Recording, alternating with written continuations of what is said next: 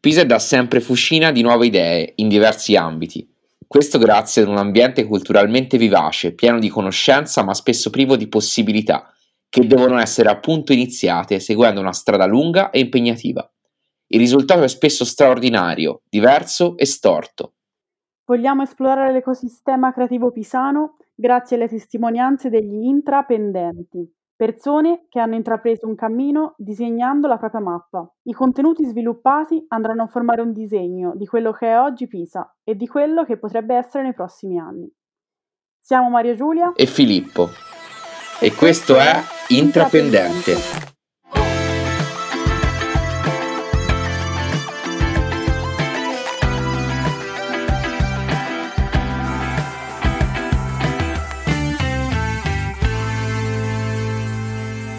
Forse per colpa della stagione, oggi abbiamo un marinese doc.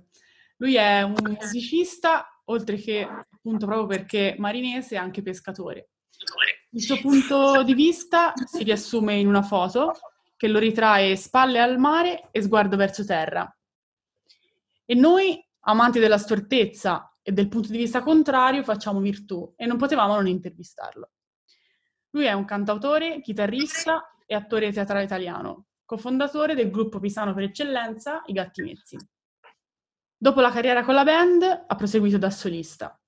Lui ha sette dischi all'attivo, vendendone oltre 50.000 copie, concerti fatti sia in Italia che in Europa, e nel maggio 2017 è uscito il suo primo disco da solista, Vite Semiserie, per l'etichetta La Bella. Nel 2018, sempre per la stessa etichetta, esce il singolo Passo Dopo. Oltre a cantare, però, è anche autore del libro Assolo, pubblicato nel 2019 per MDS Editore. È per noi un, un, grande onore dare il benvenuto a Francesco Bottai. Francesco, benvenuto al nostro podcast Intrapendente. Grazie per avermi invitato. Francesco, partiamo proprio da questo tuo sguardo a rovescio. E intanto se puoi parlarci di questo tuo ultimo lavoro eh, di, di Assolo, perché sì. il titolo ci, il titolo ci, ci, ci, stimola una serie di domande sul che vuol dire oggi fare, fare un assolo in questo mondo così chiassoso, l'assolo magari non viene neanche sentito, e quanto è importante avere uno sguardo a rovescio, al contrario, per, per fare un assolo che appunto venga notato da qualcuno o almeno apprezzato da se stessi. Ma senti, per quanto riguarda il libro, io posso dirti che il titolo viene dal fatto che la grande scommessa era relativa al fatto, è stata relativa al fatto che ho voluto provare a spogliare del, del, della musica i miei testi.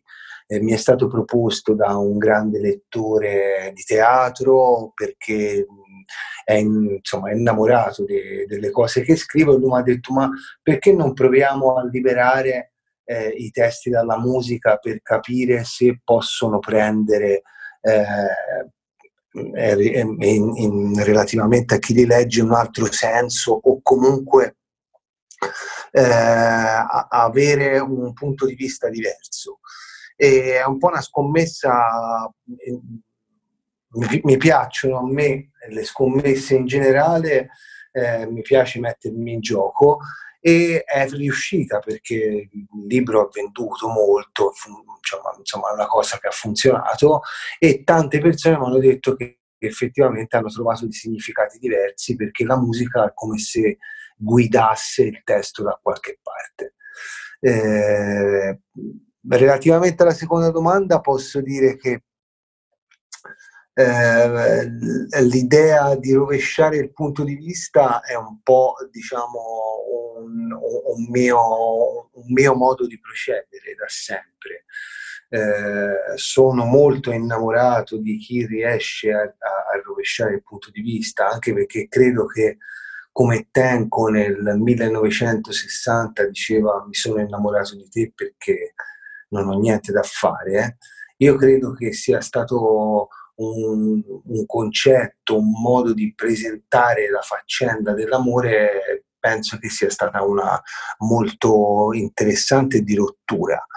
Quindi in realtà gli argomenti sono sotto gli occhi di tutti e l'importante è saperli levare la cenere di dosso eh, attraverso un punto di vista diverso da quello comune. E quindi io credo che oggi, essendo un mondo molto saturo, ci sia proprio bisogno di trovare dei punti di vista diversi. Francesco, passiamo invece al, al tuo disco da solista che si chiama Vite semiserie. In un'intervista, sì. noi, noi, ci piace un po' andare a spulciare le interviste. L'intervista che, che hai fatto hai detto che il disco è un tuo tentativo eh, ad affermare che le vite, vabbè, ovviamente in, in, questo caso soprattutto la, la, tua, non possono essere solo serie o solo gioviali, ma le vite descritte in questo disco sono malinconiche. Oggi la, la, la malinconia e la tristezza sono viste però spesso come emozioni negative e quindi da nascondere. Noi volevamo sapere, secondo te invece, quanto è importante, soprattutto per i ragazzi, eh, dare valore a tutti i sentimenti e secondo te perché è importante? Allora, io, io preciserei che dicevo che sono malincomiche, cioè nel senso che hanno una parte di, mal- di malinconia e una parte di comicità. E io credo che comunque la malinconia sia un sentimento che si cerca in qualche modo, cioè non, non, ti piova addosso la malinconia. Io credo ci sia grande differenza tra la malinconia e la tristezza. La malinconia ha dentro la nostalgia, ha dentro lo struggimento, la struggenza, che la tristezza in genere, che è un po' l'anticamera della depressione, non ha, è, è un po' poco gestibile. E quindi io credo che la, che la malinconia in realtà molto spesso sia anche un po', eh, io ci scherzo sempre su questa cosa, addirittura ci sto scrivendo un pezzo che si chiama I malinconici, io credo che eh, ci sia anche un po' un sentimento aristocratico fra i malinconici, ovvero che i malinconici vedono, eh, vedono la malinconia come qualcosa anche per distinguersi, cioè un po' come se eh, fosse una tristezza con la poesia. Eh, io credo che, ritornando alla domanda che mi facevi, che sia giustissimo quello che hai detto, che i sentimenti vanno scandagliati e vissuti un po' tutti, perché sono eh, il trampolino di lancio di una, della formazione di, un, di, una personalità. E quindi sicuramente c'è questo mondo molto nerd che ti, che ti, dice che ci sono dei sentimenti che comunque sono eh, accantonabili o, o, evitabili, credo che sia profondamente sbagliato. Tant'è vero che anche il cinema, per esempio, riflette un po' questa cosa qua. Eh, tutto molto veloce, non c'è eh, spazio per eh, la riflessione, perché la riflessione viene vista un po' come, come noia. E quindi, insomma, sì, io consiglio ai ragazzi di scandagliare un po' tutte le, le sensazioni, le emozioni. Francesco, tendiamo ad intervistare professionisti diversi eh, e a volte anche, come nel tuo caso, dei musicisti. Ora, il lavoro del musicista però è una professione unica da tantissimi punti di vista, ma vorremmo soffermarci sul rapporto che il professione, chi fa eh, della sua vita la, la musica una professione, il rapporto che ha con lo strumento musicale. Tu che rapporto hai con la chitarra e cosa secondo te anche gli altri mestieri possono imparare dal rapporto di amore tra musicista e strumento, sempre che si tratti di amore e che anche te quel giorno non avevi nient'altro da fare? Ma, eh, senti, io credo sì, sicuramente eh, è un rapporto, un rapporto, di amore, ma è un po' è anche un rapporto di odio perché delle volte eh, non ti escono le cose che vorresti che ti uscissero. Eh, sicuramente è, è, effettivamente uno strumento perché mi serve a, a, a, a poter, è un veicolo per tirare fuori delle cose che voglio dire, che sento. Eh, non ho mai non sono mai stato un, diciamo, un mitomane, cioè uno che, eh, che vede nello strumento, non sono mai stato un collezionista per esempio, io lo strumento per me è davvero uno strumento per fare delle cose, sicuramente ho anche amore estetico per il mio strumento. E rispetto a quello che dicevi te prima, mm, che, che, insomma, che nella domanda in cui mi chiedevi se altre professioni possono eh, vedere questo aspetto, io penso di sì, penso di sì perché eh, credo che un po' tutto venga mosso, diciamo, eh, dalla passione per quello che si fa. Tant'è vero che mi chiedevano ultimamente un'intervista, ma anche un po' spiazzato, mi chiedevano qual è la mia definizione di, di, di felicità e dopo averci pensato un po' pensavo di fare scena muta, invece in realtà poi ho pensato che probabilmente, per quanto mi riguarda, la felicità possa coincidere con il riconoscersi in quello che si fa, eh, in quello che si pensa, spogliarsi dall'egoismo, ma sicuramente eh, il riconoscersi in quello che si fa è qualcosa di davvero importante che avvicina alla felicità, perché poi la felicità è anche la tensione verso la felicità. Ecco, a me lo strumento mi fa tendere alla, alla, alla felicità. Francesco, suonare significa avere anche un gruppo. Qual è sì. la parte più difficile di lavorare in gruppo e con che tipi di persone ti piace lavorare? Ma senti, in realtà eh, ho lavorato con tantissime personalità, ho trovato veramente fruttuoso il rapporto di scontro, cioè di personalità molto diverse che però facendo una sintesi in realtà hanno portato fuori delle cose, hanno fatto nascere delle cose davvero interessanti perché molto, eh, non so come dire, eh, molto effervescenti e invece ho lavorato magari con delle persone molto più serene che non mi davano stimoli. Però è vero anche che ho lavorato con delle persone molto serene, molto risolte, che in realtà mi hanno dato molti stimoli, molti stimoli.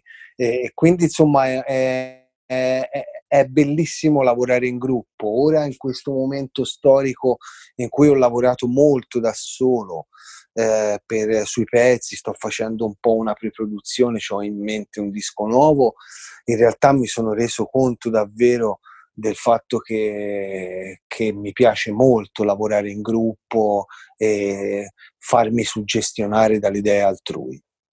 Anche se sono stato sempre abbastanza un leader, nel senso che ho sempre scritto molto e quindi gli altri hanno contribuito a rafforzare le cose che scrivevo. Difficilmente mi è capitato il contrario, però sento tanto il bisogno dell'apporto altrui.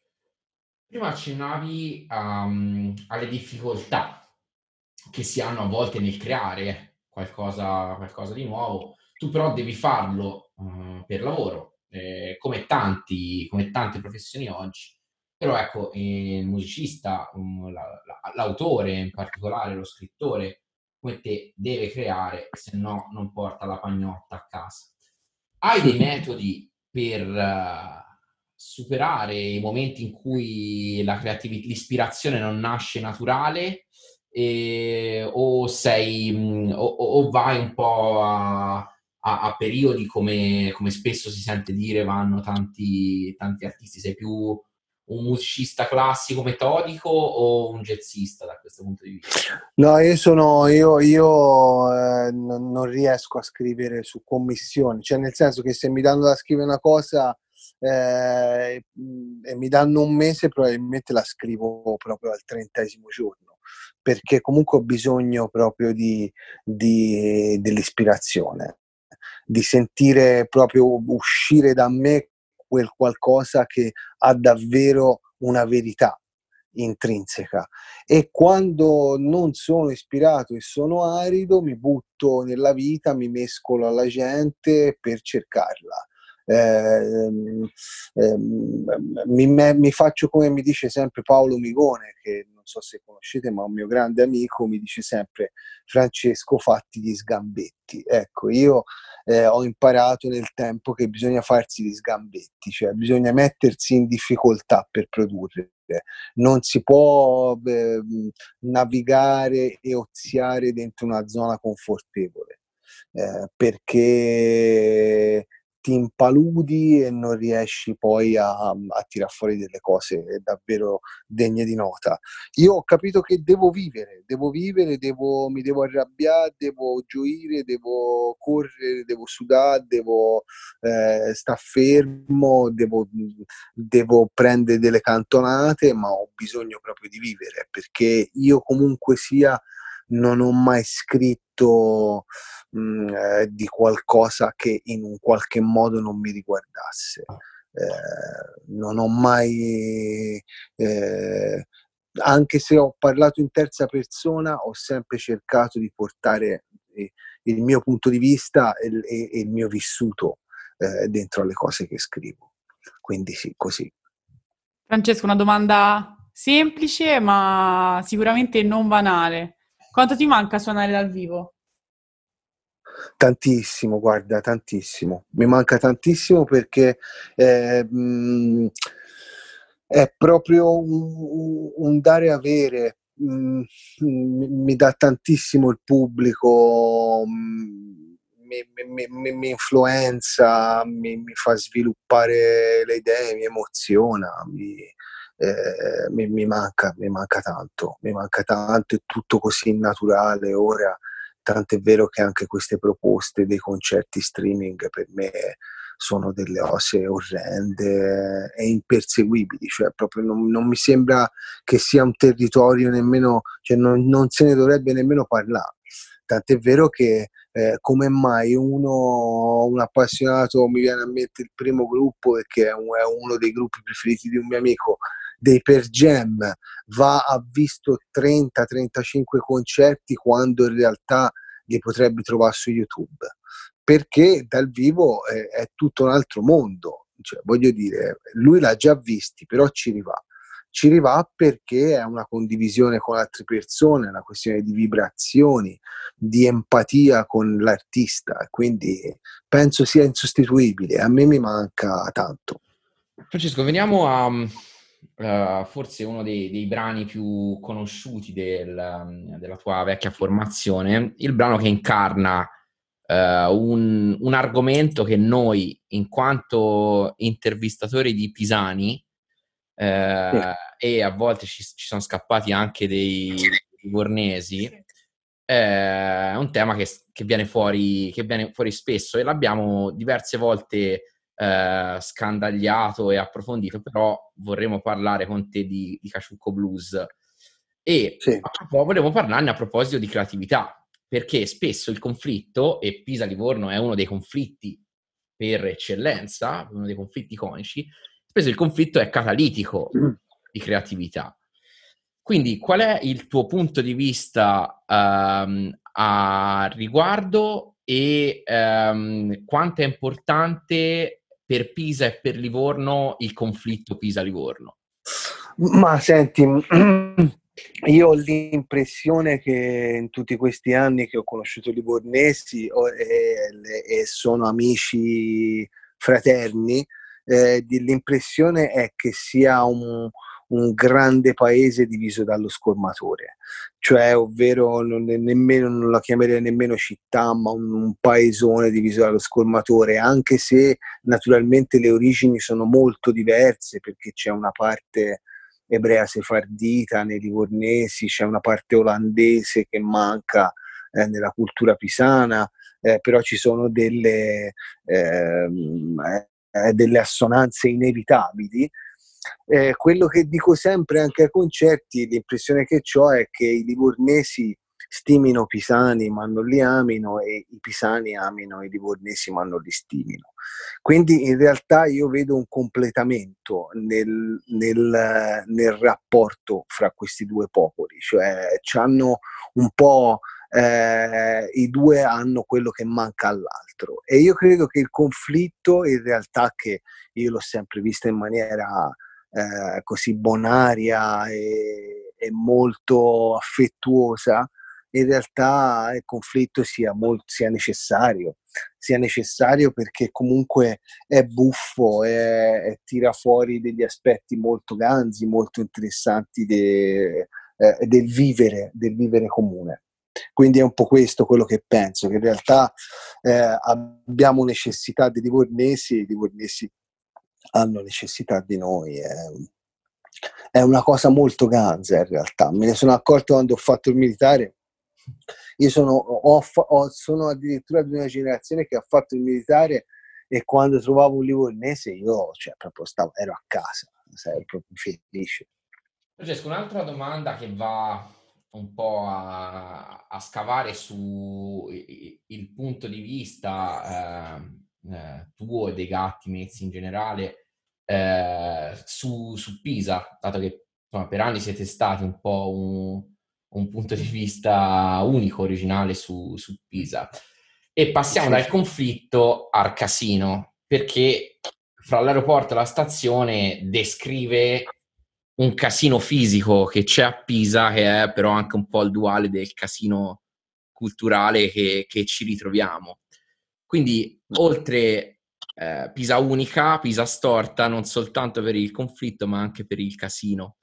Eh, ti trovi bene a lavorare nel casino, non solo a Pisa, ma in generale te eh, nella, nella tua vita, o vai più alla ricerca della pace e dell'ordine, perché da uno che scrive una canzone del genere non so quanto sia di mano tua o... No, no, no, in realtà è il pezzo di Tommaso, in realtà eh, il pezzo di Tommaso per, perché lui sta effettivamente fra l'aeroporto e la stazione, sta in San Giusto. Eh, però diciamo che io ho una visione un pochino più appartata del mondo, tanto è vero che Marina mi consente eh, esatto. questo.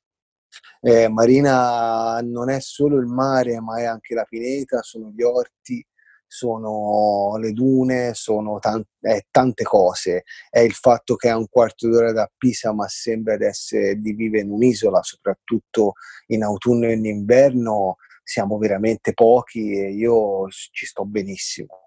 Ma non perché sia misantropo, solamente che è, è proprio un mio modo di affrontare le cose. Nel casino io, avendoci anche una sensibilità acustica particolare, io sto proprio soffro, soffro nel casino. Poi ogni tanto mi ci vuole e lo vado a cercare. Lo vado a cercare, mi piace starci, però in generale io sto bene, sto bene qui dove, dove, dove esco e sono solo, dove insomma, eh, dove eh, mi, mi, rispecchio un po' anche in questo ambiente così decadente e dannunziano che è, che è a Marina di Pisa, perché è, è effettivamente molto dannunziana.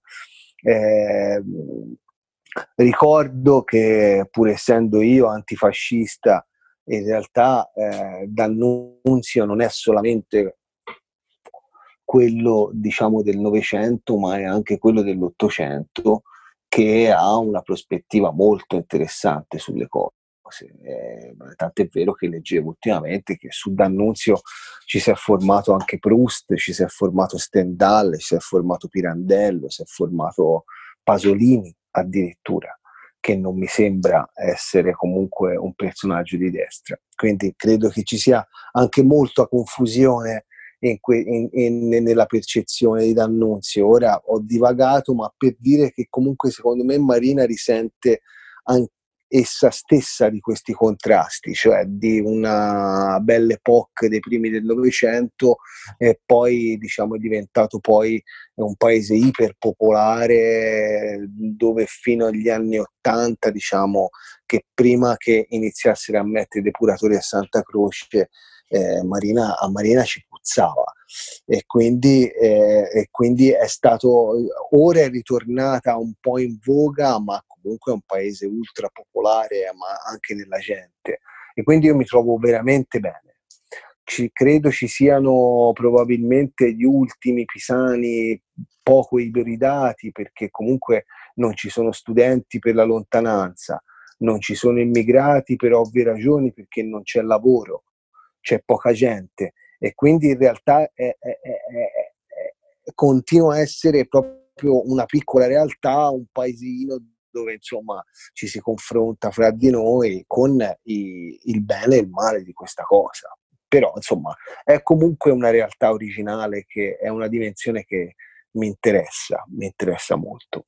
E Francesco, andiamo in chiusura. Anche noi, come Marina d'estate, abbiamo bisogno di gente per, per, andare avanti, per sopravvivere. Quindi ti chiediamo, eh, come, mm. come, da ultima domanda, se eh, hai in mente delle altre personalità intrappendenti che secondo te sarebbe il caso che noi intervistassimo e non ti, non ti peritare sul dominio, nel senso che abbiamo, siamo, abbiamo il piacere di intervistare professionisti, persone da qualsiasi, da qualsiasi ambiente, purché incarnino le due caratteristiche di essere, di lavorare o di essere pisani eh, e di essere storici.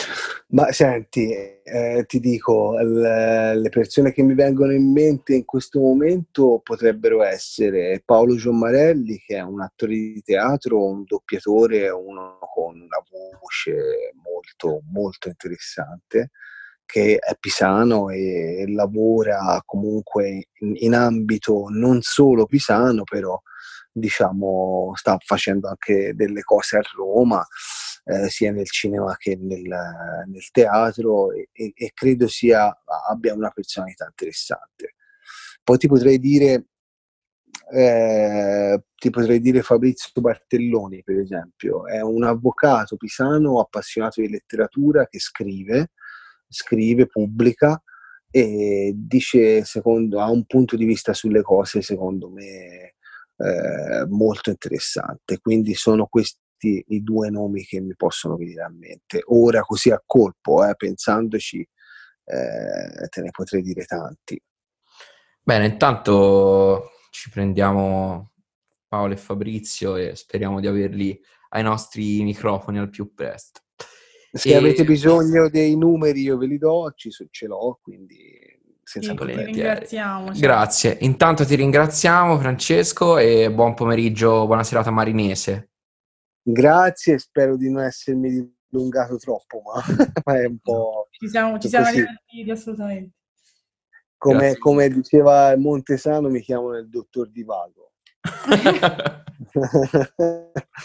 Vabbè, dai, ragazzi, grazie a voi. Grazie dell'intervista. Grazie. A presto. A presto, ciao ragazzi.